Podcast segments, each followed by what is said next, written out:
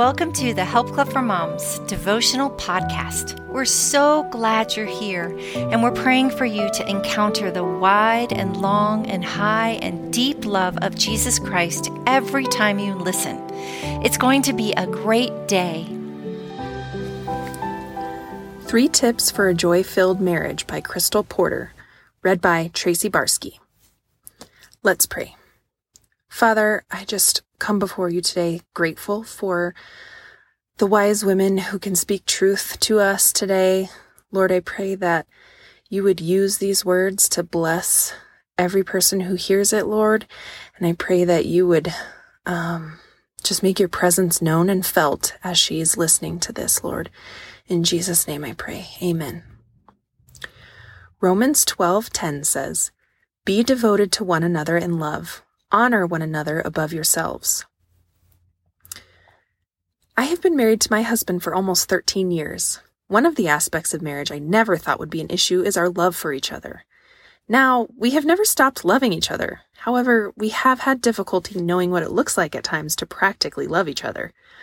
While most of us may be romantics at heart, I think we quickly realize that isn't always reality. Even still, there are lots of surprises along the way that make the reality feel even better than we would have imagined. Here are three tips I have um, come up with that worked wonders in my marriage, and hopefully they'll do the same for you. A joy filled marriage steeped in lots of grace and intentional intimacy, where the best is always assumed in one another, is a happy one. Number one, accept your husband's limitations.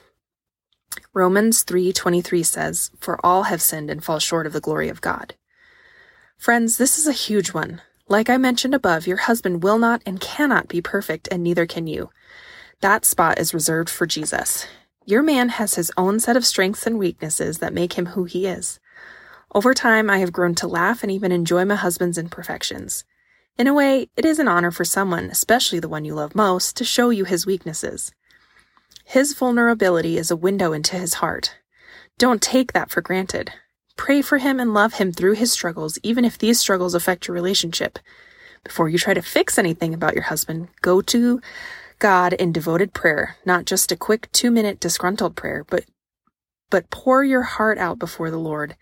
Then wait patiently. Because he knows your husband deeply and you can rest easy that Jesus can do more than you expect or hope. We tell our kids treat others the way you want to be treated, and we heed our own advice in regards to our men. When you inevitably fall short in sin, your heart yearns for grace. Extend that same kind of grace to the one you love most. Number two, be intimate. 1 Peter 4 8 through 10 in the ESV version says, Above all, keep loving one another earnestly, since love covers a multitude of sins. Show hospitality to one another without grumbling, as each has received a gift. Use it to serve one another as good stewards of God's varied grace.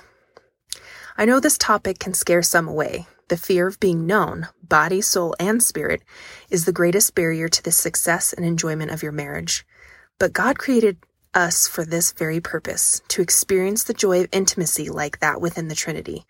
Imagine the Father, Son, and Holy Spirit eternally communing so closely and lovingly that they are always in agreement, yet supporting the other's distinctiveness. Isn't that what you yearn for with your husband?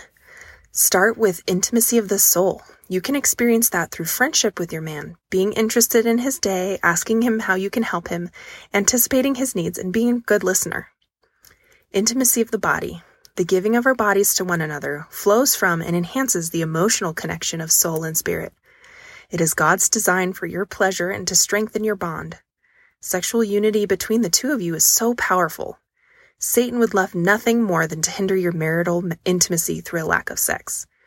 Friends, remember that God created sex for unity between the two of you.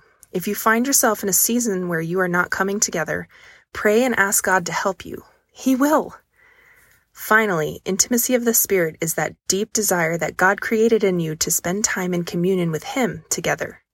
This could look like prayer together, reading scripture together, worshiping at church together, or serving in ministry together.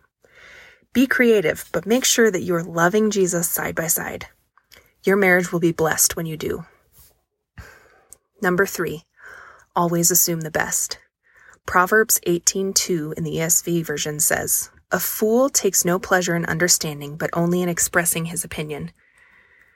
When you decide to assume the best in your spouse, the whole tone of your relationship will change. It creates trust when you feel like you are on the same team instead of against one another. Conversations become a lot more graceful and protective walls come down. Assume your husband loves you and cares for you when he's bringing up something that's not fun to talk about. Decide ahead of time that you will work together instead of pleading your individual case in an argument. Bend your ear to understanding instead of winning. When you decide to trust each other with your hearts and not assume the worst in your spouse, conversations that could possibly have turned into arguments become opportunities to grow. It's a beautiful thing. Questions to ponder. Which limitations of your husband's do you have a hard time getting past? List a couple here and decide today to start praying for him and for you to have grace and patience. As we thought about all the areas of intimacy, which one stood out to you? What area can you be more intentional about in your marriage? Write it down to work on this week. Do you tend to assume the best or assume the worst in your spouse? Write down Proverbs 18:2 in the ESV version on an index card and stick it somewhere you will see in your home. Remember to seek understanding and a team mentality when disagreements come your way. Faith-filled ideas. Around our house, we know that when one of us wins an argument, we both lose. So we focus on making sure that Team Porter, our last name, wins every disagreement. Together, we come to a solution that allows us to both win and draws us closer because of it. Conflict is normal in marriage, and we are presented so many opportunities to either show love or defensiveness. So, what team are you on? Pray about being on team blank with your man. When a disagreement arises, quietly pray, God, help me to be on team your last name and to not only plead my case. This simple prayer could be a game changer for you. Just to note, God may place this on just your heart to do in your marriage. Listen if he does. Jesus changes hearts and your husband can be changed when you are faithful. Father, I thank you so much for these wise, wise words from Crystal. I pray that they would um, just speak to the hearts of the women listening to this, Lord. I pray that you would create stronger bonds and unity between spouses. And I pray for blessing and for healed hearts. I pray for redeemed marriages, Lord. And um, God, I pray that you would work big miracles in marriages and that they would thrive, Lord. And I just pray a special blessing over these women listening to this today, that you would give them peace and strength and patience and courage, Lord. And I pray that they would feel the strength of your presence and your love for them. In Jesus' name I pray. Amen.